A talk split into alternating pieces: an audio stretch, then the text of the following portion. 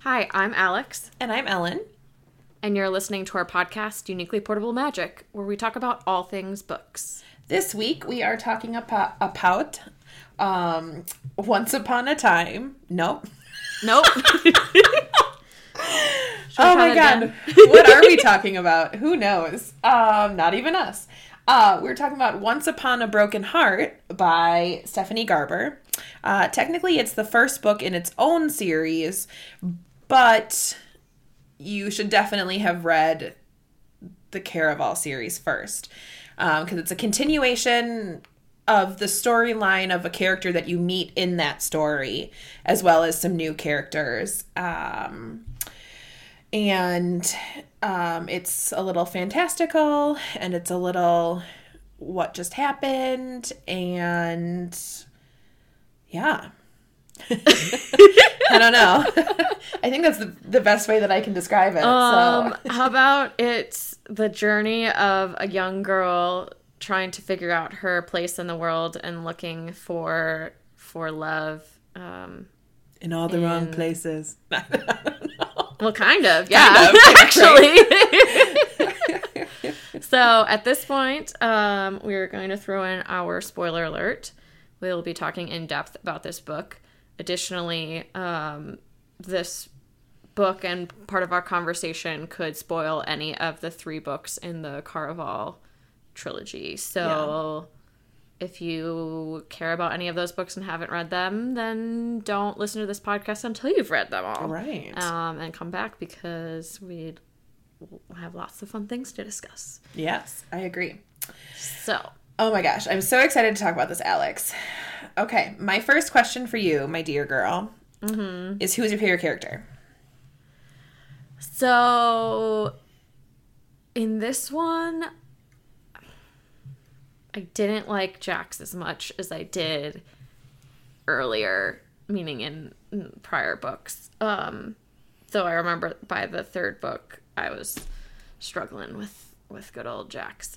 Um, so I would say that my favorite character was um, Evangeline. Is that how you pronounce her name? Yeah. Okay. Yeah. Yeah, she was my favorite just because like she's so cool.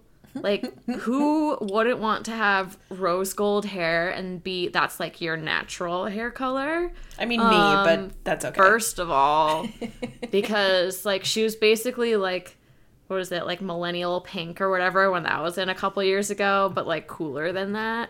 Um, and she's like a little loner who doesn't feel like she fits in anywhere. But you're like, it doesn't matter because you're so cool. Like you have amazing hair. You know all of these awesome stories. You like understand that the world is more than it seems, and like I don't know. There was just a lot of a lot of cool stuff about her that I I really enjoyed. yeah. Um, but obviously, mostly I'm just fixated on the hair and trying to figure out how to get it for myself. Well, good luck. But uh, yeah, well, apparently though, I was just told. So um, one of my classmates does the girls on the run thing. Like she she's a big marathon runner, and so she helps train girls in the girls on the run program. okay. Um, and so they're I don't know if it's elementary or middle school girls, and she said that it's very common now for them to come with different colored hair every time she sees them because I guess now it's like very common they have like it's trendy for them to just like have their either themselves or their moms dye their like full head of hair. Yeah. So I don't know what what's happening with hair dye these days that they've come out with stuff that's like that easy that it um then like fades in like maybe a couple weeks or a month or something. Uh and she was like yeah, it was hard to tell the girls apart when they were wearing masks, but now that they come with like different colored hair every time, trying to learn, you know, like these girls' names, I'm like, man, if I had had access to hair dye like that, like yeah. I don't I just assumed that I wasn't allowed to, but I made a lot of those assumptions as a child, which is really funny because part of this book I was really annoyed with some of the assumptions that were being made and as we know in prior books that we've read on this podcast it has become a thing that I get very annoyed about is when characters annoyed about. I can speak is when characters make assumptions, mm-hmm. and maybe it annoys me so much because I do it a lot, and it's something that I recognize that I mm-hmm. don't like about myself. It's kind of like that when you point a finger at somebody, three fingers are pointing back at you. Mm-hmm. Right? Yeah. Yeah. So, anyways, apparently I've just realized that one, I make a shit ton of assumptions and I am bothered by that aspect of myself. And two, that I should go out and buy some rose gold colored hair dye and dye. I feel like you should- tomorrow. Well, you sh- you will also need a lot of bleach, my beautiful dark haired friend. Hey, well, so I was asking whether brunettes were dyeing their hair, um, and my my classmate didn't have an answer. She didn't know whether the girls were brunettes or not, or if they had to use bleach or anything. So, more things to look at. Unless into. you're using a color that's like specifically designed to go over the natural hair color, like overtone, their whole thing is designed to go over natural hair color. Um, so it gives you like different colors based on what your base color is. Oh. Um, and so unless you're sort of working with something like that, nothing really, yeah. You'll, Yeah. you have to bleach it first. Yeah, my only um, at home hair dyeing experience and like full head hair dyeing experience was done by this Me. girl over here. Yep. we dyed it black. It looked so good. Oh my god, I literally looked like a vampire. I looked so pasty. But it, like- and it, it wasn't supposed to be permanent. Like it, It's it true. It was not supposed in- to It was last. not as supposed long to be it did. permanent, and it was in my hair for like a year. Yeah. Well, but it looked really good. like it looked like yeah, it sort of made you a little more washed out than normal. But like it it looked good. Like washed out isn't even the right word. Like yeah, I guess pasty is the right word because it just made you look more pale. But coming from a pale mm. person, That's You're fine. oh, so that was your true intention. You just wanted to You're make the one who everyone else to- around. I know. wait a second. You're the one who wanted to dye your hair. It was your idea. I just did it for you. What you're not trying to make everyone around you paler, so you feel less pale. oh my god, you figured out my master plan. Make everybody else paler than I am. Oh, I don't think that's possible. Everybody would have to be like translucent to be paler than I am. Oh my god. Oh my gosh. Um, so I've gotten us really off track here. That's Let okay. me reel it back in and ask you what your favorite character. Who? Mm, wow. Who your favorite character? My was. favorite character uh, was human. Um, is human, maybe. Um, and it was also Evangeline. Uh, for pretty much. I mean, the hair was cool. I don't. I'm not as enamored with it as you apparently are, but it's. I mean, it's cool. Um, I just thought she was really interesting and compelling as a main character, and I was intrigued by her and. Um, yeah. So and and then a lot of the other reasons you had mentioned her being your favorite too. So Yeah. I definitely question whether she's human or not. like there's something Um, more to it, I think. Right. Is it just that she's a descendant of the Valor family or whatever? Yeah. That her blood works on that?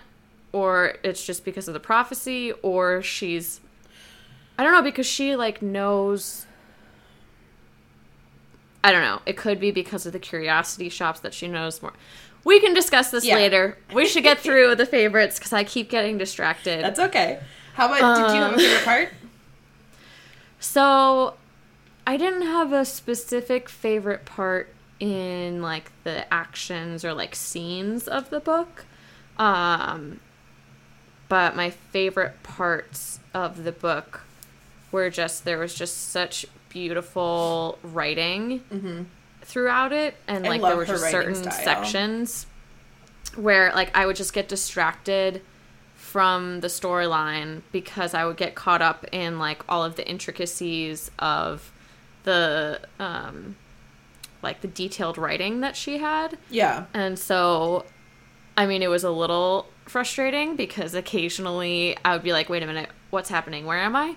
Um, but then at the same time, it was just so beautiful. So Yeah. that was kind of me. Like I, I would be like zipping through, and then all of a sudden I'd be like, ooh, another really, really pretty like little couple sentences or descriptors, and then be like, okay, let's focus back Yeah. in.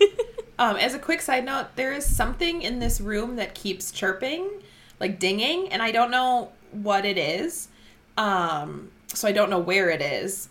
So sorry if there's just an occasional ding on my end of this recording. I keep seeing you, your eyes widen every single time. it's happened like twice now, and like I, it's somewhere in here, and I just don't know what it is. So um, was one of your family's phones in there? that seems weird, but Is I it like a like a text? It definitely sounds like a t- text ping, but I don't know whose phone would be in here. So maybe it's like an iPad or something. Who knows? Whatever. Mm. Gotcha. I don't care. What about you? Did So, you have a favorite part? Um, it was hard for me to pick a favorite part. I really enjoyed the majority of the book, and um, there wasn't any part that like extra stood stood out to me like as more enjoyable than the rest of it. Um, but then sort of just for my own personal like made me really happy. Um, so I picked my favorite part uh, was when Evangeline got to meet Scarlett and Tella, and it was really nice to just sort of see them again after their books, like just a quick little check in. I definitely could have done with more, and maybe we'll see more later, but um, it was nice just to see them again and be like, "Hey guys." so like, oh, okay, you survived. You're okay. right. um. So yeah, I can hear the dinging. Yeah, too. I don't know where it is. I'm sorry. I'm so. I'm sorry. I almost said sorry, which is Well- weird because I'm not Canadian. But yeah, but like sometimes your mom's O's are like close to that. Well, yeah, we're we're very midwestern.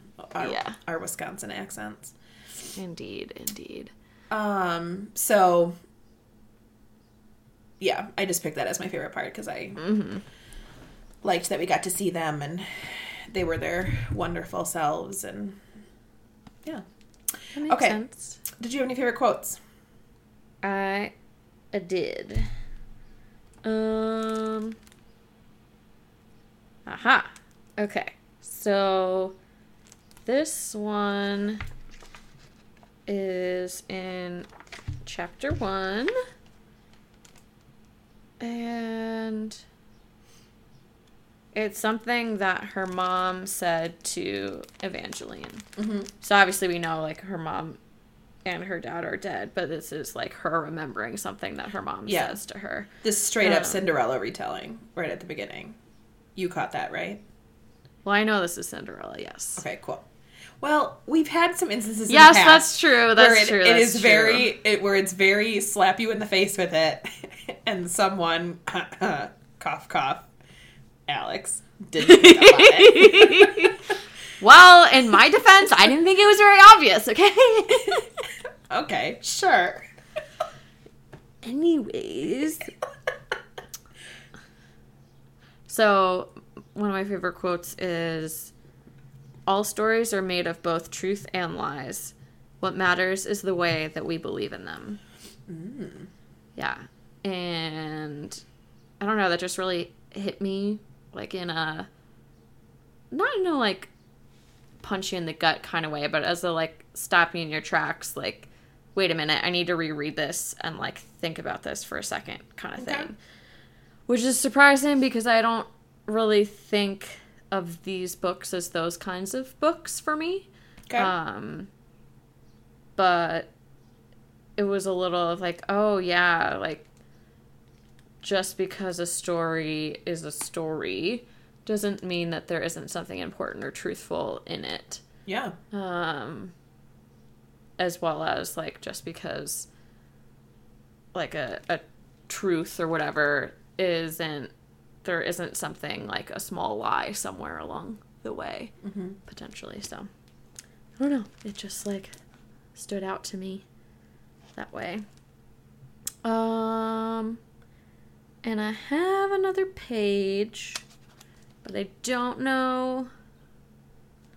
Okay, this was maybe not a favorite quote, but a an example of just how lovely her writing is, um, and just how lovely. Ah. Oh, maybe not. Hold on. I'm trying to. Okay, I think I think this is it. Okay. So this sorry. I feel like I'm really slap happy right now. That's okay. I'm loving it. Um so this is Evangeline's description of Jacks. He was a thousand cuts happening all at once, devastation made of hair as blue as dark ocean waves and lips sharp as cracked glass that would delicately cut her. Oh no, delightedly cut her. Excuse me. I was like, hmm. But I feel like that's such a great example of one of the things that I found most enjoyable about this book, but also the other three that we've read from Stephanie Garber, is the way that she writes. It's just like yeah. uses words in ways that I wouldn't think to use them Yeah. in And descriptive ways that yes makes Yeah. you see things in a wholly like completely different Yeah. way Absolutely. and it's so like whimsical and lyrical and lovely Yeah. No, I agree. She's got a very unique and very wonderful um, writing style. I agree. yeah Did you Did did, you did have- you have any more? nope I had uh, two. Um, and a little bit, I got sucked into the beginning of it so much that I, um, I certainly could have had more than that, but I, but I was nearing the end, and I was like, oh, I need to be because I did. I this book, uh, much like her first three, was just very easy for me to sink into, and I enjoyed it right away, and like it was just very. Um, uh, easy to just immerse myself back in the world. Um, and so that also meant that I was reading it very quickly. and then I was like, oh, I need at least one quote. I mean, it's me. Come on. Um, and I was able to come up with two. Um, that I really, really enjoyed. so the first one is after they were at, um, uh, why can't I think of his name? The chaos. They were they were at chaos's caves or dungeons or wherever the hell they were, and um, Jacks was bitten, um, and so he has the vampire allure going on. Um, and it, the quote is. Outside, the chilly winter night was almost too bright. The moon had come out from hiding behind the clouds to pay particular attention to Jacks, illuminating his perfect jaw, his long lashes, and the twist of his petulant mouth. He looked like ethereal heartbreak. She kept feeling the urge to turn her head and take just one more glimpse, and she knew it was vampire allure, the inescapable draw of dangerous beauty and power. Um, and one, I just loved how beaut like like you were saying, like lyrically and beautifully written it was. Um, but it also, I loved it because it lo- tied in a little bit with one of my favorite quotes from one of her other books. Um, there was, I think it's in the third book or something. She um, describes Dante legend as looking like the ending of a doomed love story. Um, and I loved the whole quote, but especially the he looked like ethereal heartbreak. Like I was like, God damn it! Like that's that's just gorgeous writing, you know. Like Uh-huh. um, a little bit of shivers, a little bit of like, oh my goodness gracious. so I liked that uh, quote. Um, and then the next one is um, Evangeline is thinking of, about herself, sort of, um, as she's hearing Jacks's story about Tella, and he's telling her everything that's going on and um, or went on, and um, Evangeline thinks to herself, um, or is thinking, and it says, with Luc, she told herself that she was acting out of love, but she wasn't, not really. She wasn't making loving choices, she was making compromising choices because she wanted love. Luc wasn't her weakness, love was. Not even just love, but the idea of it. And I was like, oh my damn! I was like, because we've all been in places like that right? And it's and we've made choices because we think it's one thing but maybe it's just because we like the idea of that thing or and maybe it's love and maybe it's something else. Um, but it was another one of those moments um, that i really like in books when it has a really important message um, i think to all young people but especially to young girls of you know make sure that you're especially if you're picking someone that you want to try to be in a relationship with, make sure you're doing it for the right reasons and both for yourself and for the other person, you know, because you don't want to be entering into any sort of relationship or agreement or whatever with um, the wrong intentions.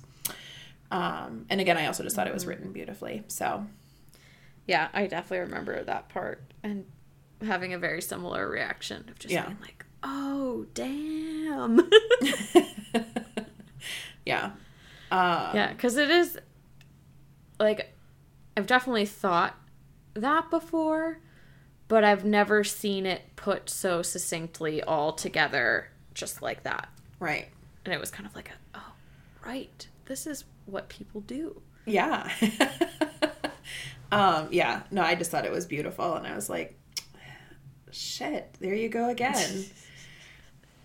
Look, doling out some mm. life lessons. Okay, so I have a quick question. So mm-hmm. when I first started this, I just assumed that this was going to start after everything that happened in Caraval. That But had it- been my assumption too. But it didn't, and it threw me off so badly. Because at first I was like, I was like, is this like way before? Like, was this before he was even trapped? And then, of course, it, it seems like it happened after he was trapped. Ow, I just kicked something. I don't even know what I kicked, but it hurt. So I was about to pause. Were you about to apologize? I was. I was about to say sorry for hurting myself. Uh, being a woman in today's society. Uh, okay. we will not apologize I did. I, I for apologizing. Sorry for almost saying sorry. Um. So yeah, it threw me off so badly because I was like, "What?" I just like my first note even says, "I'm like, what is my time frame here?" Like, I was all over the place. oh yeah. I don't know when I realized what was happening. Because I think it was really it wasn't until after she had been like unstoned like right. that we got more background on on the Right. state of her world. Did you have any inklings before that? That No. like the timeline? Yeah. Okay. Yeah. I, I think my note on is like page 36. I'm like, okay, so some of it was right before and some of it's after. Yeah. Yeah. Um, but actually, this book pulled me in even before the first chapter. Ooh. in the like little warnings and signs like page or two before the first chapter um it mentions that bells like like doorbells any kind of those kinds of bells have excellent hearing and Oh yes, the little like pre um not prequel. Um it was just like a little like i don't know beginning part of the book yeah. um Prologue. And I really liked the idea that, of that, right? Like that they have great hearing and they know what's happening Yeah. and can like give you signals and signs if you're aware of it and like are like sentient beings and yeah. It was Yeah. I was like, "Ooh, okay. This is going to be fun." Yeah. Now who's who do you think the boy is that they were talking about in that? Oh, definitely Luc. Yeah, that's what I think too. Mm-hmm. Of course, Yeah. I think that now having finished the book, I did. I at first, I of course was like, oh, it must be Jacks. Oh, really? I didn't think that at all. Well, I mean, until I found out that there was a Luc. Like, Oh, 'cause, which like- you find out in like the first page of the first chapter or Right. something, I think. um like that's you know because of course i knew this book was about Jacks so of course when it was like she should have taken it as a warning i was like yeah she fucking should have like yeah. Um It was but going oh go Sorry, ahead go ahead. No, Oh. you go ahead. oh okay fine if you insist um it was interesting for me going into this book um because i never liked Jacks as much as you liked him and especially after the third book i was like oh i'll still read this book because duh. But i was like i'm I'm not really interested in much in what has to happen with Jacks. And then throughout this book i fell into the trap where so I've come to realize in my many books that I've read in my lifetime that you can expect or hope for a romantic connection when one of them gives the other one a nickname. And so he's calling her Little Fox throughout all of this. And despite what I know about Jacks and what we've learned about Jacks, I slowly found myself I don't know if even liking him was like but like moving towards liking him at the very least. And then at the end my my last note is literally ah fuck you Jacks. But see, I think she's assuming too much. Mm. And either some of her assumptions are correct, but not all of them, or her assumptions are correct, but there's more to the story that explains why he's doing what he's doing in a way that we don't yet grasp. And I'm just remembering that we're talking about the guy who married Tella without her consent. Yes, this is true. I we can hope that he learned from the royal fuck up that was him and the whole Tella situation. Yeah. But I am not going to hold my breath until it is told to me otherwise. Right. Well, also at the same time, like he did something, right, with the two kisses that he had her right. do, and we think we know the outcomes of them, but now you realize that he's been blamed for things that didn't actually weren't because of the kisses. And mm-hmm. so maybe they actually did I don't know impact like the the end setting like what happened then It's true. um so at the same time it's like you know that he was doing bad shit we thought he was doing certain bad shit I- found out That's the that thing, that right? wasn't I thought actually I, I thought that, I like- knew the bad shit he was doing. yeah but then found out it was someone else so then you're like oh maybe he doesn't actually do bad stuff forgetting that no you already knew that he did but yeah you know and that's the thing right and in true like caraval world um form we have no fucking idea what's going on. What is true what's not true who freaking knows? Yeah, I will say that in this book, I didn't have that same feeling to that same extent i agree. as I did in in the other books, um, which was kind of nice, frankly. To yes no i agree Constantly be floundering. Not quite, it was not quite to the same extent but i definitely there was a bunch of times that i was like i don't i don't know um Yeah. Uh, but I did actually want to circle back for a second to the bells. Um, Yeah. because it says that the bells suspect that she's a curiosity, yeah like the other curiosities that are kept in the store, but they just don't know what sort of curiosity she is. And I'm like, okay, well, I guess this kind of ties into like not knowing what's what. Like, what, when it said curiosity, what is the book's or the world's definition of curiosity? Right. Um, and yeah, I want to know what she is. I know, me too. I hope we find out. I mean, I'm sure we will, but I hope we do. Um, Yeah. so I have a question for you because I also have a note that says, "Okay, fuck you, Marisol." Were you suspicious of her prior to that? Prior to what? To like finding out all the shit that she did? At the very end? Yeah. Um. Yeah. Yeah. I. Not that I was prone to believing Jacks, but I was probably a little more prone than you were. Um, just given my my former feelings. Is it is it is it only former? Uh, yeah, yeah. But I can't remember. I don't know that I fully agreed with him, but I just kept getting that feeling of like, Evangeline, you're being naive. Yeah. Like, continuing to think over and over again that she didn't do something. especially once other people started saying stuff too like um, at first i was like "M- maybe this is just Jacks being pessimistic and Jacks like Right. um but then as other people started saying it and just like the evidence did seem to be mounting and i was like i don't i don't know girl. Meaning mm-hmm. evangeline.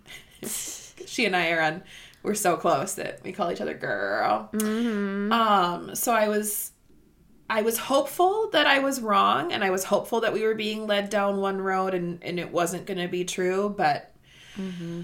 we weren't. Well, especially with how strong and deep and important the sister connection is in the trilogy. yeah I did have a little hope that. I mean, I guess maybe I was holding out a little bit. I hope too that there would have been like a turn in the story where you Yeah. realize that she didn't do all these things and she was actually protecting Evangeline, and then they became super great sisters and professed their love for each other and got rid of the evil stepmother, and that didn't. Right. None of that happened. No. So yeah. yeah that was poopy i didn't like that. Ugh, what a really great way to express yourself, Ellen. you know sometimes you just gotta call it like it is. And it was poopy. Um okay so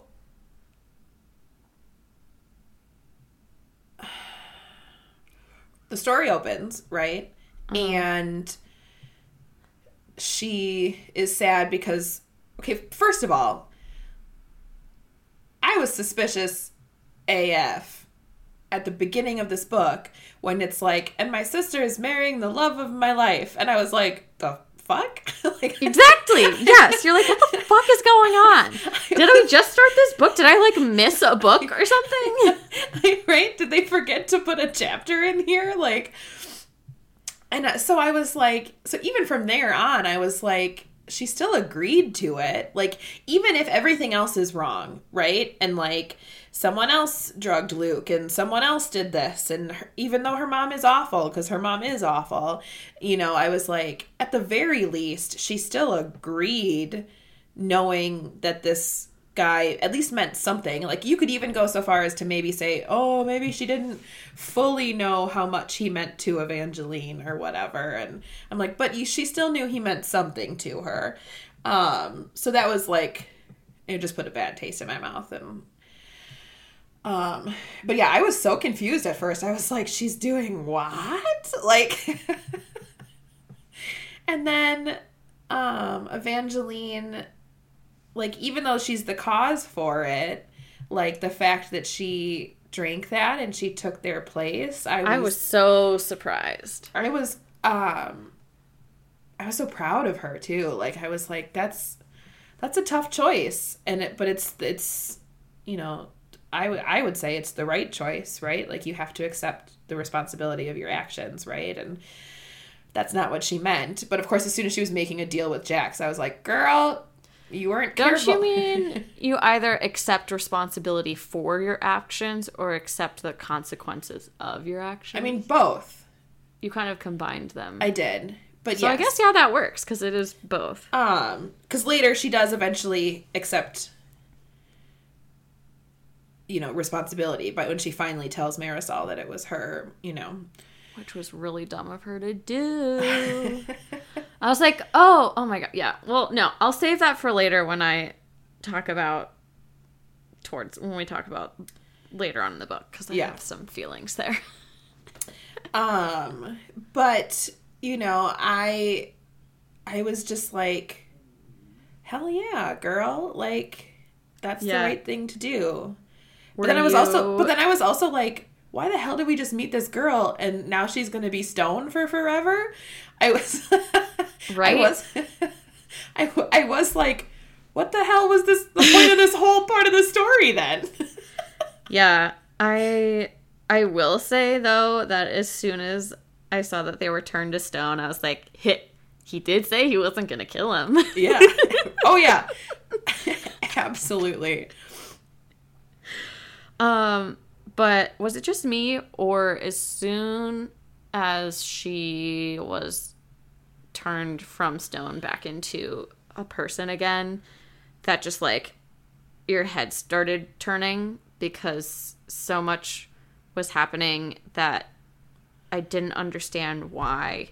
Like, oh, she's being hailed as this hero and she's in the newspapers and all of a sudden there are suitors lined up at her door and I'm like, why I don't I don't understand why these are things that are happening and not that like she's recuperating and I don't it just seemed like a ton all at once Yeah. like re- very drastic repercussions that weren't things that I would have thought would have happened that quickly after yeah. that I don't know it just seemed like like Well, very we are talking about the kingdom where, you know, the like not that long ago apparently cuz apparently everything that happens in legendary and finale happens in 6 weeks. Um which again I was like, "What?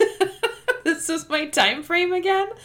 Um, gosh time frames are hard I know. So apparently, those two whole books take place in six weeks, and um, uh, but we're talking about the kingdom that not that long ago, their empress dies. This guy shows up, says he's the real emperor. Then he dies, and then this girl from nowhere is the new empress, and everybody was like, okay, like.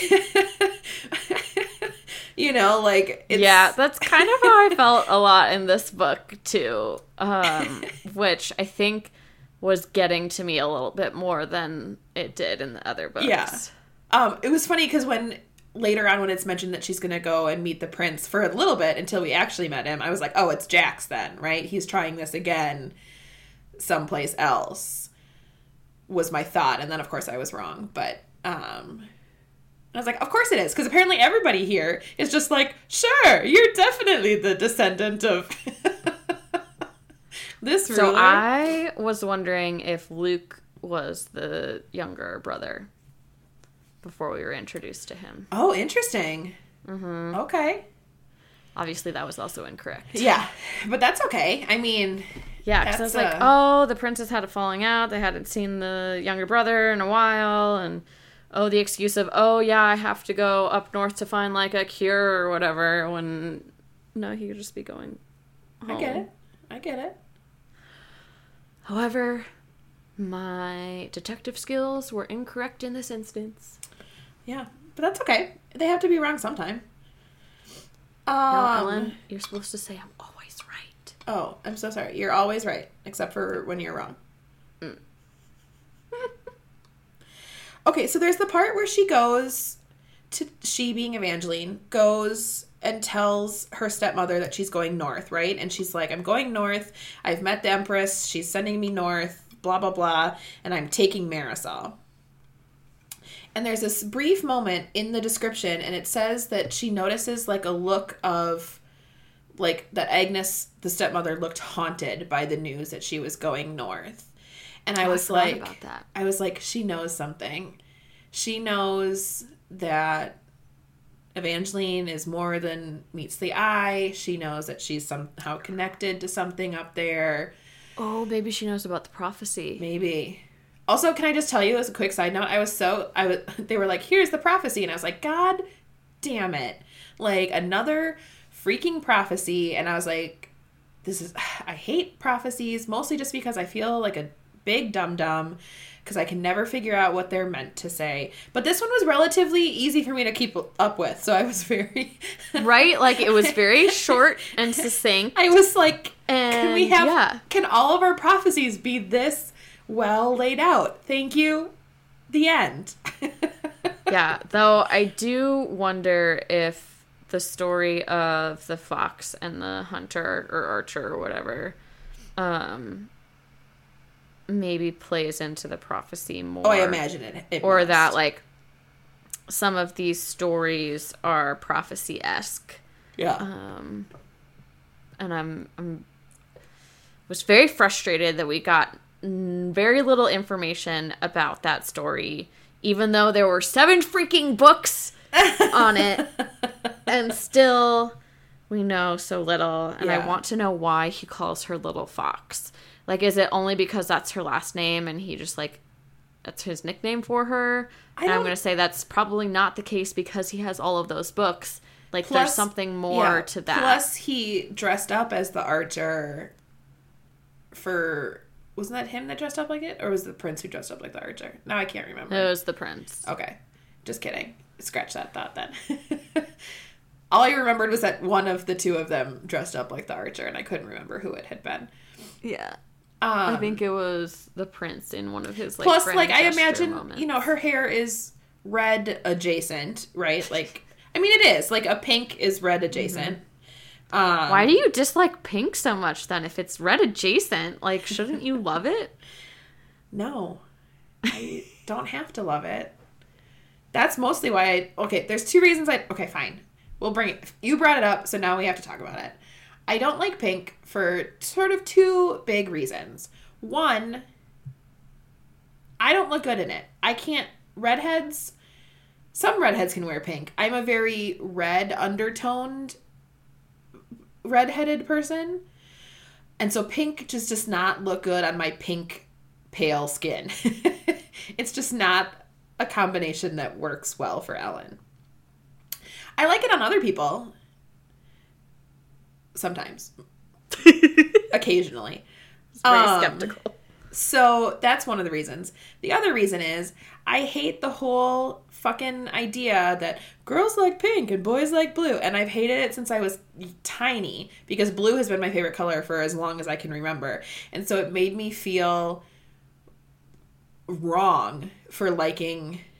So, you know, my stubborn ass was like, I'll never like pink. And so far, in all my 20, almost nine years on this planet, I know, um, I, uh, um, have stuck to it. So,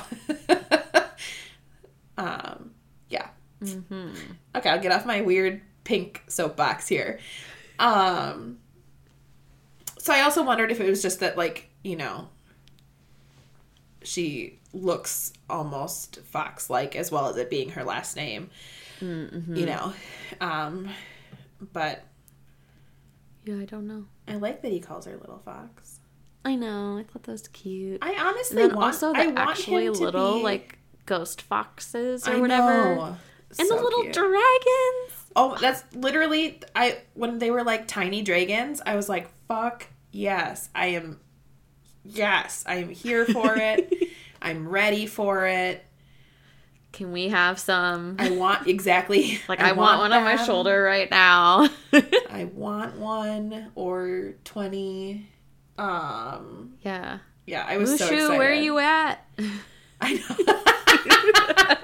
know. Dragon. I don't do that tongue thing.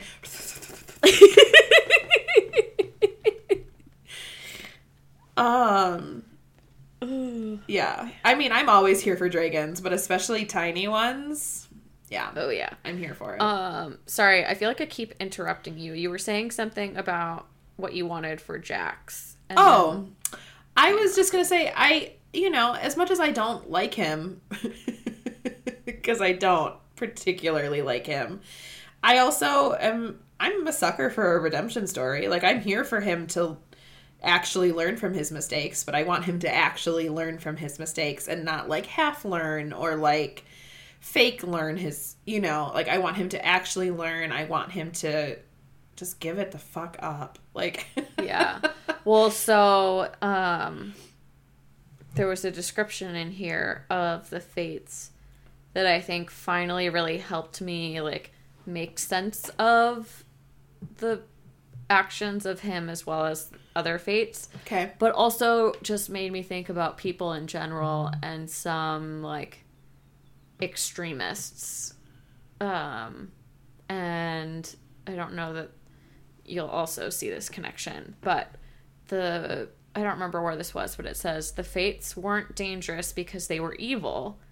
The fates were dangerous because they couldn't tell the difference between evil and good. Mm-hmm. So, right, some of these extremist groups, they're not dangerous because they're like bad people. It's just that they don't recognize that what they're doing is bad all the time Yeah. necessarily.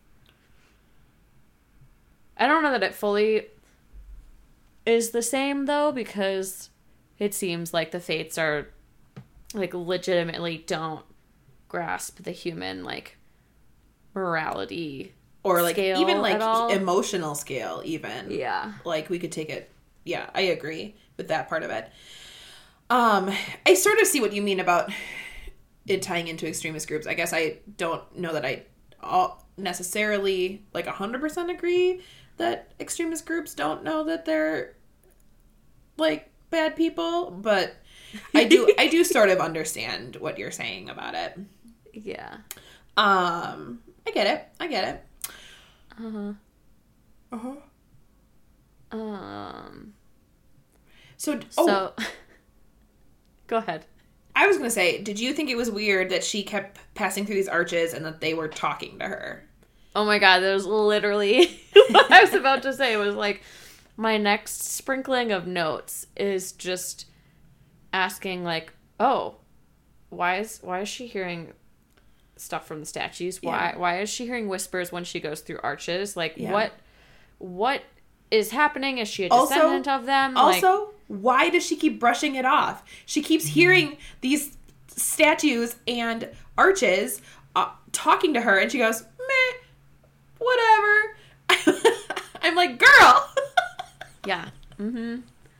I agree. I had a very similar reaction. I was like, "What the hell are you doing?" Ugh. Yeah, she's just assuming Oh my god. that it wasn't important. That I know. It wasn't happening. That girl. I don't know. Okay, so so I thought that this um this whole premise of how the prince um like gets his wife was really interesting. It felt kind of bachelory to me who doesn't really watch The Bachelor.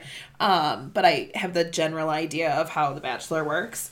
Um but can I tell you I laughed so hard when it's what the second night and he's like i've made my decision. And she's like it's gonna be me. And then he Oh my god, my heart literally he- like I freaked out. he picked someone else and i was like crying. I was laughing so hard because she was so like oh shit. And i was like oh honey like because maybe not to that extent but we've, we've all been there where like someone is waving and we think they're waving at us and then we're like oh they're not waving at us Yep. or like you know like on some scale we've all had that embarrassment and i was like oh that's so awkward oh Oh, that's so great. Um Yeah, I And then three pages later, he's proposing to her, and I was like, wait a Yeah. second. Whoa. I had a lot of problems with this book in general. Um, oh, okay. But specifically with the way that love is portrayed here. Okay. And I know that it's supposed to be over the top because you know that it's not real and they're like bewitched. Yeah. Um but even so, like the amount of times that I was just like, seriously, you're going to do that? You're going to say that? Like, oh my, like really? Um, or the amount of times throughout the book that it was just very much uh like, oh, I want my happily ever after. Oh, I'm gonna get my true love. Like, those are the only things they talk about. Those are the only goals they have for themselves. Is like finding my tr- my one true love, my happily ever after. And I was just, I don't know if it's that, because I, I was thinking about this and I was like, I remember liking the three Caraval books a lot. Yeah. And I'm not having the same reaction to this book. Interesting. Like, I love the writing Mm-hmm. it, the same way that I did with the other books. And I think that's like the only redeeming thing for me Interesting. because I was really struggling with a lot of other stuff and I was trying to figure it out because so I wanted to ask you one did you notice a difference between the books or was it basically the same same level of enjoyment same level of like well, I didn't enjoy it. and, I like, didn't enjoy like it as much, um, but mostly because I don't enjoy Jacks as much. so it was harder for me um, to. Um, it was harder for me to like invest in the relationship that was forming between the two of them whether it turns out to be a romantic one or not like even if it just turns out to be a friendship. Like I, it was just harder for me to invest in that because i am like meh about Jacks. Um but also um we're only in book one you know? So like that's it's true. it's hard to for me to put my all my eggs in one basket you know without Mm-hmm. knowing how it's going to turn out you know? Because the thing is is like yes i totally see what you're saying about like but like about uh, one true love and and happily ever after. Um but one that's how they were raised. That they were raised to that they were going to their only value was finding someone. And being that being the match. And two they're like 17 like who at 17 at least at points in time at 17 weren't like oh i can't wait to meet the love of my life and live happily like we you know. Yeah. That's the other side of it right is that we're we're dealing with teenagers. Yeah, that's very true. It just it it seemed very young. The characters seemed very young, and Yeah. for some reason, I really struggled with that. yeah And i wonder if it'll be like a know- tella situation where like you're kind of iffy now but like all of a sudden you're like whoa there it mm-hmm. is Yeah, so I don't know if it's a like second book kind of deal. If it's a we've been reading some like larger just like the writing style is more intense and more adult than yeah this that like that jump was jarring or um I was trying to think because when we started reading for the podcast, that was like the end of 2020. So, right, because we started rec- publishing in January of 2021. So, we Right. were reading in that fall. So, it's been like a year and a half. And I just wonder if, like, in that time frame, I've just shifted in terms of like the books that I enjoy more. Sure. Right? Like that you just be you're in like different phases different moods whatever where Yeah. like certain books rub you it's the right why way my, and wrong it's way why my you know? I love the idea of my pick a name out of my mason jar and read a book, but it really just doesn't work in actuality because I have to be in the right mood. Mm-hmm. Yeah so i don't know if that's possibly part of it either um I mean, but could be. then one of the other things that i i realized afterwards because i was just trying to figure out like why did this feel like it wasn't as en- enjoyable as a read as the other like as i remember the trilogy being from stephanie garber and i don't know if you've got you got this feeling but to me it just seemed like the events were just happening like boom boom boom boom boom boom boom boom boom like one after the other. You don't know what's happening, you don't know why, but it's not the same thing of like not understanding like what's happening in the world kind of like mm-hmm. chaos as the other books, but more so like we're just being told what's happening one event after another instead of experiencing as readers through a character's sure. like actual experience and vision and choices and emotions and things like that um it just seemed like it was telling you not showing you but then because of her beautiful like writing throughout it it kind of like made up for it almost. Okay. Um i don't know. Yeah this was me thinking late at night when I wasn't sleeping and trying to sleep, and my yeah. mind was like, why didn't I like this book as much? Like, what was happening? Let me do a deep dive when I need to be asleep. Yeah. Um, yeah, that's those are good questions. Good things to keep in your mind.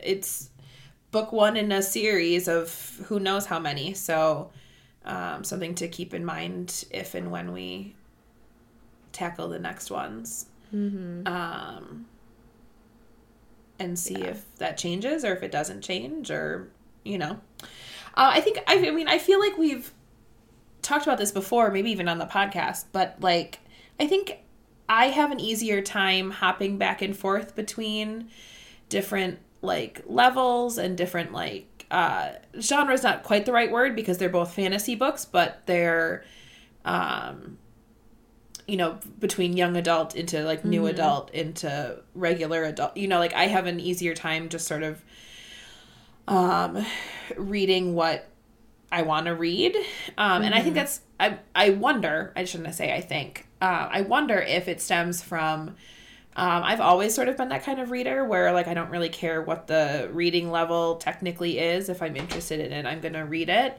Um, but I know that you haven't always been a reader like that. Um, mm-hmm. So I mm-hmm. wonder if it's just uh, side effects of that also, or not even just, yeah. but like partially part of that. Hmm. Yeah, I wonder. That's interesting. Now I'm like psychoanalyzing all my choices because I do remember, like my mom, when I was younger, would always push me to read at higher and higher reading levels, mm-hmm. and then not read below whatever reading level I was at. Yeah. Because that was like a bad thing to do. Yeah. And so then, like, once I got at a certain level, I would never read any of the things that were mm-hmm. below that, even if, like, age wise, emotional intelligence wise, like, interest wise, maybe those books were actually the ones that I should have been reading at the time. Yeah. So, yeah. I don't know. Could be also that that has nothing to do with this at all. it's true. Yeah, I mean that's the thing, right? Is we have no idea why it's happening or not happening or whatever. Mm-hmm. Um. Okay. I will say that I'm pretty sure there's like over 200 pages between my first chunk of notes and my second chunk of notes. I love it. and that the beginning or the middle was all a blur. Yeah. um I mean that's the thing, right? Is like the way it was written, everything is sort of like a blur, right? Because I'm just looking at my notes because I always write the page number in case I want to reference the page for whatever reason. But it's like so just here's like a sampling, right? Um Page 143. Oh god, he picked someone else? That's so awkward. Page 146. Whoa, what? He's proposing to her? What's going on? And then like later on it's like, "Oh, vampires on page 287. Oh shit. Luc's there." And then it's like, "Oh shit, Jacks saved her life. 308. Oh shit, Jacks killed Luke. 308." Like, you know, a lot of it I think it was intentional, right? But a lot of it is just like, what is happening? um and just like um I enjoy that a little bit of just like whoa, you know. Um but I could also see how it wouldn't maybe always be like I don't know. I enjoy that, but for some reason with this book, it almost felt like the events weren't like we weren't getting enough of each event. I get that. was happening. Yeah, I could see that. Um, That I felt like too much of an outsider, like looking in Sure. and not like grasping enough detail. Yeah, I can Um, understand that for sure. Yeah. So, did you think but- Jacks was gonna? Sorry. Go ahead. That's okay. Both of us are just staring at each other like, oh, wait, we interrupted each other. Who's going to talk now? um, did you think Jacks was gonna turn into a vampire? I was very concerned for a couple Yeah. of moments. And I do have to ask you, because I don't remember. So, what happens to people who are bit by the vampire venom that's supposed to turn them in a vamp- into a vampire? Right, because there's like the two If bites. There's the one that'll turn them, or the one just to feed. Right. And we know that he got the one to turn him. If But- they don't feed by sunrise, they're fine. Oh, I was thinking like if they don't feed by sunrise, then like they die or something. But then Yeah, because that's- Jacks was a fate, like maybe that was different. Yeah. I was, I'm just very concerned that like she just left him sleeping, and we don't actually know what state mean, he's in, and like shit, I mean, shit, you're right. Like that's I didn't even think about that.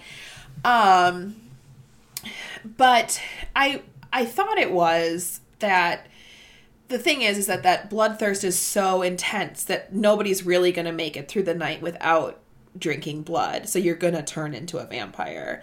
But if you can somehow withstand it, you'll be fine until morning or after morning. interesting.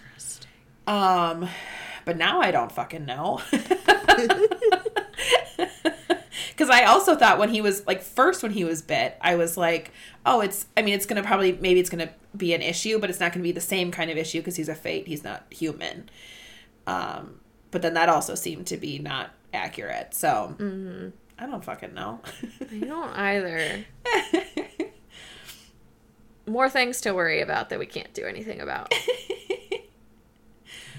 oh goodness. um, I have a note. Jacks orchestrated all of this? Question mark. I mean, makes sense. Um, what do you know what you were were referring to? So this was, I think, before we really understood everything that Marisol did. Um, but let's see. It says 342. So let's just find out what was happening on page 342. Mm-hmm. Um.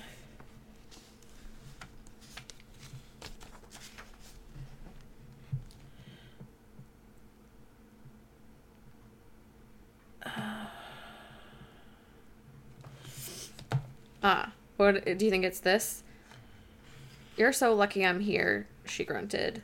Luck had nothing to do with it, Jacks Yeah. mumbled. I wanted you here, little fox. Who do you think asked Poison to save you and suggest to his empress that she Yes. send you to Um, this is before he falls asleep.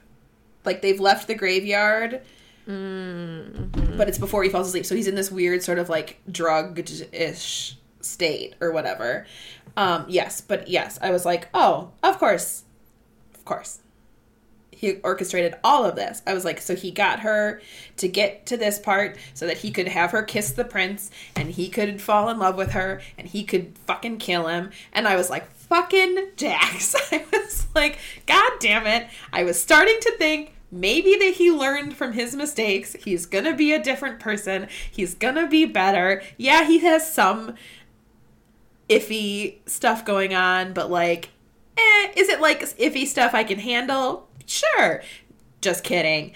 And then I was like, of course, it was all a big plan from old Jaxie Poo. Like, I was. oh, I was like, come on, dude. Ah. That just reminded me of Full House. The Michelle Tanner. What you got say? it, dude. You got it, dude. Yeah. Yeah, I was like, Mhm. of course he did. Hmm. Um, Yeah. Um, I'm trying to think. Uh, were you surprised by? Was it Lala? What was her name? The, yeah, Lala. Yeah. I was so thrown that she was also a fate. Oh, me too. I had no idea. For sure. I was like, whoa. yeah, I thought that was crazy. Um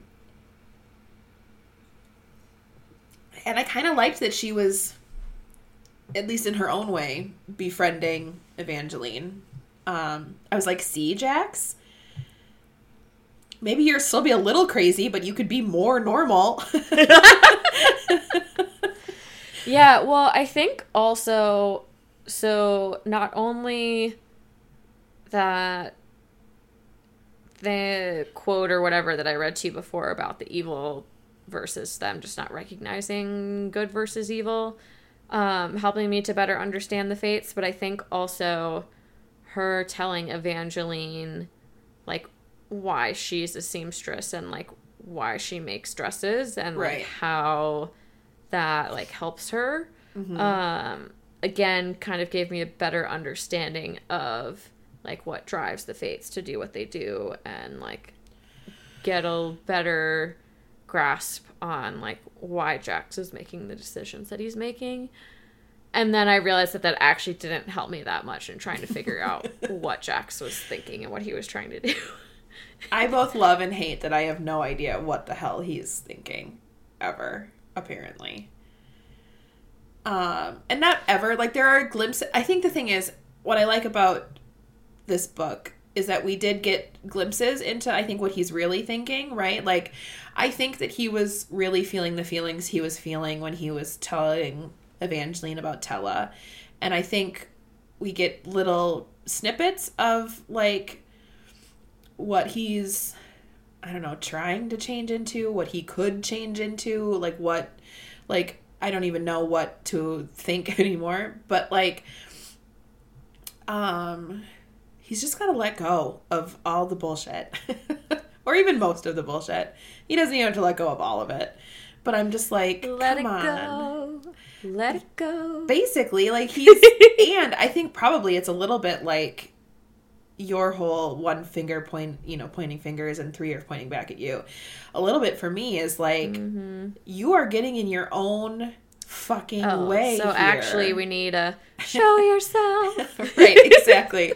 Like like I'm literally all of the Frozen and Frozen 2 songs that I like really identified with during my my personal struggle the past couple of years. yeah like the thing is i was just like Jacks you are literally the architect of your own unhappiness here like you've got to let your bullshit go maybe if you actually let somebody in you wouldn't feel like shit all the time and Now I feel like you're talking to me. I I might also be talking about other people on the podcast. Cough cough me self myself.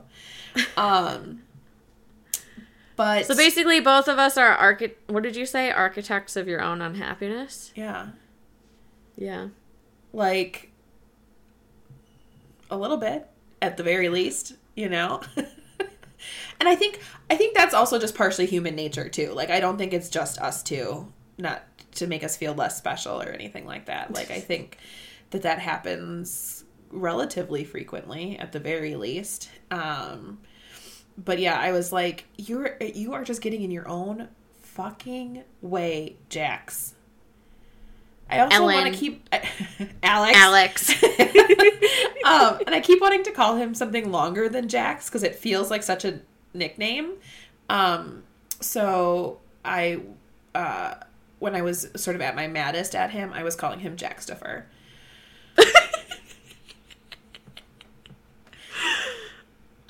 oh, that's Um, adorable. I love that. Because like, I mean, sometimes you feel like you need a full name, and Jacks is just such a nicknamey name. Mhm. But like, what is Jacks short for? Nothing. So I just made up my own name to yell at him. Okay, so what about other names that seem like nicknames or just like short names in real life? Have you ever felt the urge to do that? Mm, Probably. I don't know that I could think of anything right at the moment, but I'm sure probably. But I like that. Jackstifer. Yeah. Um, yeah. Um, I have a coworker at work whose nickname is Liz, and she doesn't like her full name, and I know what her full name is. Um, so I will sometimes tease her, and I'll go Liz Erd, or I'll go Liz Tureen, which she chuckles at, um, because I like to just tease her, like I'm, because I won't say what her full name is, but I like to make her think just for a split second that that you're maybe- about to just maybe this is the time that I'll tell uh-huh. everybody what her full name is, and then and then I switch it up on her. huh. you devil you. Hmm. I know. Look out, world! I'm so devious. Um, Indeed. Indeed. Okay, let's see here. Um, I think the majority of my notes are about like her final plan of attack and what she wants to do and did how you see that her brother? Did you see that the brother did? Okay. Oh my god, I can't even talk. Did you see it coming? That the brother was the one who poisoned the cups. So, as soon as I saw that he and Marisol were engaged and going to get married already, I was like, what's happening here? Yeah. And not only was I suspicious of Mar- Marisol, I was also wondering if he was behind it. Interesting. So I my mm-hmm. suspicion went straight to Marisol, and I didn't think Gotcha. anything about him. I mean, I still was so surprised by his admissions that like he was part of the protectorate, so he had to kill her and he's been so he wasn't actually trying to kill his brother at all, which is No. what I had suspected when like right. when you saw that he was going to get married, I was like, oh, he's trying to like steal the crown and everything. But no, he was trying to kill Evangeline and accidentally Mm-hmm. Killed his brother. his own brother. Yeah. Which like whew, crazy.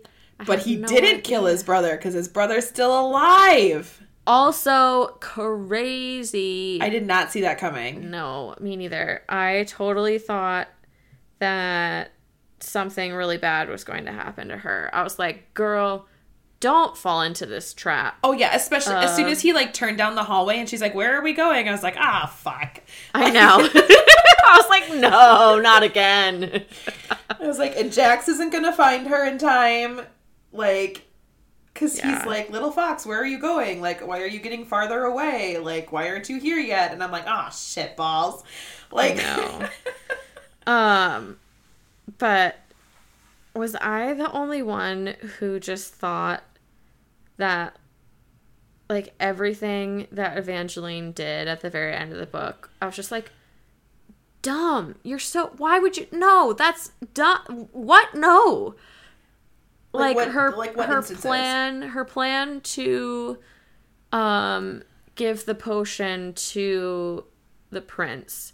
Oh, I'll just waltz into the secret passage that I used to get out, assuming that no one has found it and is either guarding it or like closed it up. And then I'll assume I'll just be able to scamper into the castle and go right into the prince's room. And I won't even give it to him. I'll just randomly set it somewhere in his room and assume that he will, of course, come into his room and drink it at once. Like, I was like, what? That's It's just so funny because like I didn't I didn't even question that part of it, but as you're describing it to me, I'm like that sounds like a plan that a 17 year old would come up with. That sounds like a plan Uh, that uh-huh. a, that a child would be like, this is definitely gonna work out. Yeah, maybe I guess you know how everyone says that like your 20s suck and your 30s are great, which like here's to hoping.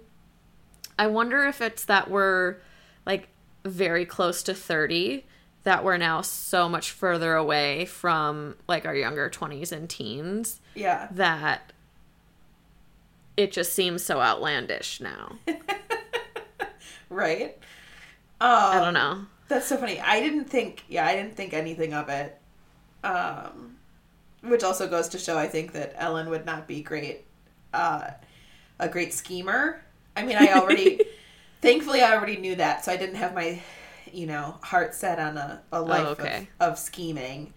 Um, of life of crime is not yeah. not your go-to. Well, scheming doesn't always have to be crime, but this is it- true. It does generally seem to imply crime. um, but yeah, like I, uh, I definitely didn't think twice about it. So, um, if we ever need a scheme, perhaps I am not the best uh, person to go to for that. uh-huh. Um, you had mentioned being frustrated at her being a meaning Evangeline for telling Marisol the truth. Explain. Because I was, well, mostly because I was really proud of her for understanding that this could blow up in her face and still choosing to tell the truth. Well, so I was thinking, I guess again, I was thinking more practically. Like, you're in the palace where you have no power Yeah. and you're trying to like stay alive and not get caught. And so you think now is the time to potentially jeopardize Right. your relationship with your sister not knowing what's going to happen instead of trying to Yeah. like exist further. I think that's where I was do coming totally- from, I- which I like I part of it. I hear what you're saying and now that I'm seeing it from that angle, Yeah. I do I do appreciate it because yeah, that's true. Um actually saying what you mean and being honest and even if it's I also- is she, um, really great. Yeah. And the other thing for me about that too was just that like it was so big of her to like to realize that this could jeopardize everything and still do that. But it was also heartbreaking for me because and her, of course, too. Um, but she was putting her faith in that sisterly bond that she thought that they had that they did not have. You know, and so it was like her taking that last step and then her sister throwing it back in her face, you know. Um, and so that was really sad for me too. Yeah. Um, okay, quick question. On page 314 of the hardcover book, uh-huh. um, something happens and somebody says something that Ellen was like, and what? But now I don't remember exactly what happened, so let's just take a little gander. Um, okay, so it says, um, oh, so they're in the they're in the um dungeon or Uh crypt or whatever. And he's like, You're not going to chain me to the wall. And she's like, Blah, blah, blah, whatever. And then all of a sudden, she asks him um, how good his ch- sense of smell is because she wants to know if they're going to be able to follow them, right? And he says, You smell like fear and something unreadable flickered across his face. Whatever, whatever he was going to say next became cut off by another sound from below, like thunder racing up the stairs. And I'm like, what does she smell like? I think it probably is going to tell us something either about the uh, Fox and Hunter story or about what she is. Is yeah, I, but I want to know. I know. I totally forgot about that, so I'm glad that you brought that up because I well, maybe I'm not glad that you brought it up because I already forgot that it was something that I wanted to know, but now I'm frustrated again because I remember that it's something that I wanted to know that I don't know. Sorry, my bad. um, yeah, I'm intrigued to see what that is. I mean, I don't think she's just human or at the very least non-magical. Like maybe she is just human, but like I don't know, she's got some magic going on. Um, I'm interested to see sort of at the end, right when she finds out that Apollo's alive, have Havelock is like, "You'll be the one to save him," and I'm like, "How? Like?" And then, yeah, all that shit with her realizing that Jacks Right. really was at the bottom of everything. I that ending to me I it was so fast. I was like, "Wait, what's happening? Wait, it's it's done already?" Huh? like I don't know if you felt that too where little bit. like I I yes I knew that the ending was coming because you, you know holding a physical book you can see Um, where the end is, right? but it was just to me it just felt like either it was setting us up with like a great cliffhanger like she finally comes to recognize the truth and what's happening and Yeah. she's resolved to figure out how to get around this prophecy or she is making all these assumptions and setting us up as readers to have the incorrect beliefs starting off the next book. Ooh, I like that idea. And I also think- don't like that idea. I think that second idea is me just being super jaded, and it's probably actually the first one. I get I that. don't know. Um, I'm very excited to see where this goes and, and what happens next and um, if Jacks can pull his head out of his fucking ass. I'm, I'm a little bit salty with him in case you can't tell. But at the same time, if like if you don't have the ability to understand the difference between right and wrong, how But I don't would see you ever that's- be able to make that difference? Like if I'm holding up two cups and one is red and one is blue, but all you see is like I don't know, like how you don't see the color, how do you know to choose one over the other? Feel like that's oversimplifying it a little bit. because the thing is, is like I don't expect him to do it by himself, but I expect him to learn from his experiences and the people around him what like I I expected him to have already learned this after marrying someone without their consent and having that shit show blow up in his face. Like I thought you know what? He's this ancient fate being. He's gonna he's gonna take this experience that shattered his already broken heart and he's gonna learn and he's gonna grow and he's gonna maybe become a different Jacks than we've seen before. And like maybe that's still gonna happen but as of right mm-hmm. now i'm like dude. I was gonna say, I think it's a little too soon. I think you're in like phase three or four of like Jack's going through his heartbreak and coming out a better but being like on the i feel like we should have already seen ink like i feel like we should have already seen more than we've already seen because i think we have seen i think we have seen the first pebbles that start the avalanche right? Like he saved her from being bitten by Luc. And maybe, yeah, maybe he just did it because he needs her to open it. But maybe there was a tiny little bit of him that didn't want her to see, like, didn't want to see her hurt, right? So, like, I think we're seeing the the very little, but I just I feel like even if we don't have to be those ten steps down the line, I feel like we should be two or three steps, not like Yeah. a quarter of a step. You know, like Yeah. like Well, I would love to get a book from his perspective. Maybe we will. Who knows? I don't know. Really interesting. Or at least have wondering. like more of his perspective. I don't remember. Are the books only from the sisters' perspectives? I think for the most part, Yeah, maybe there's a chapter or two that might be from Julian's point of view, probably just but I think it's the sisters. primarily the sisters and the other ones. Mm-hmm.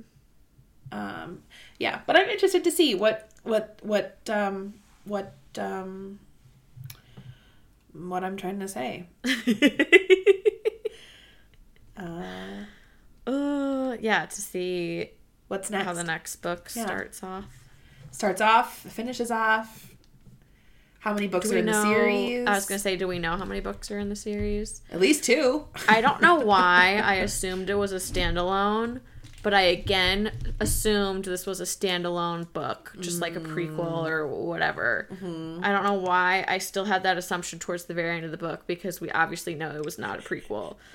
Um and I also don't know why I was so surprised when the book ended that there was going to be another book because I should have seen that coming like it, there was no way to finalize this with like the small amount of pages I had left. Yeah. But also she's like but also she's like the princess of the realm now. Like so, how like I'm like all of these people are just they don't give a fuck who's ruling them.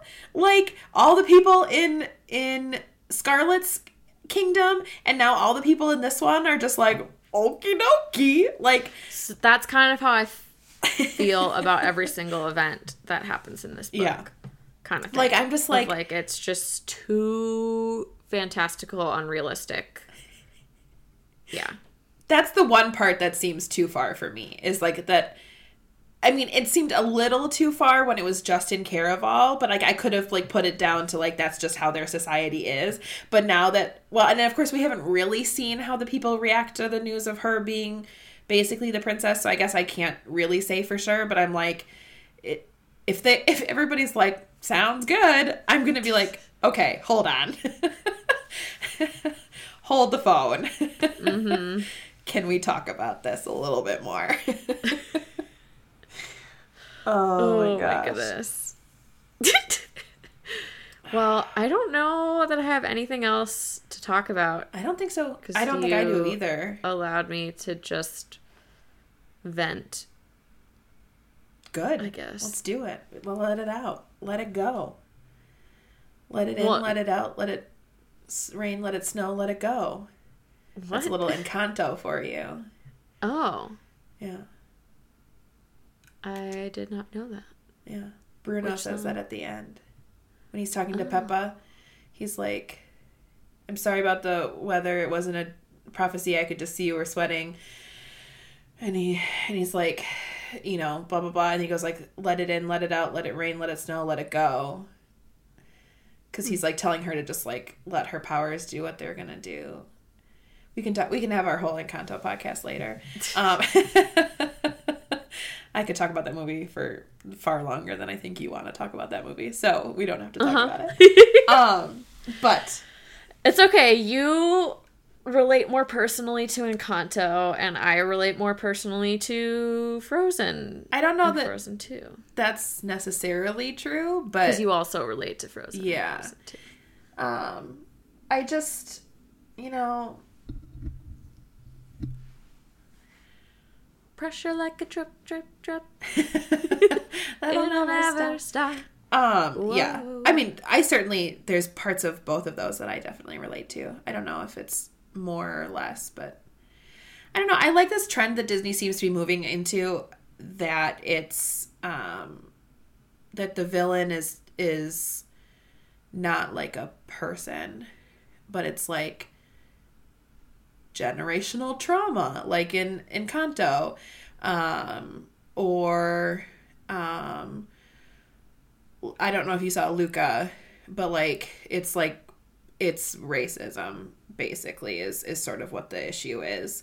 Um and elitism probably a little bit too and like classism.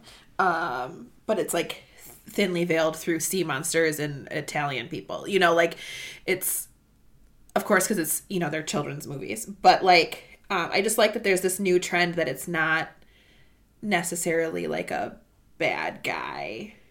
Um, and you say that, and we see that um, a little bit in Frozen 2, especially. Um, like, yes, there's a there's a bad guy, but like some of the stuff that they're working against is just more like ideas and concepts and um, somehow we went from talking about a book to my theories on Disney and the direction that they're going with their storytelling. Um, so we can talk about that later. Um, In our 27th podcast. yes, uh, we we now will be producing a podcast every hour of every day. Great. Okay. Bye. Um, so yeah. Okay. So that's that. I'm trying to like figure out how I can work this back and make it more succinct, I- and I I don't I think don't it's know that happen. you can. I don't Um, think you can So. tie it in a bow easily. Just hop on over to our Yeah. closing remarks. yeah. So, um, as always, you can find us on social media. We're on uh, Twitter at uniquely no, at UPM Pod Official. We're on Instagram at Uniquely Portable Magic Podcast. And of course, you can always email us at Uniquely Portable Magic Podcast at gmail.com. We will see you guys in a couple weeks. Bye.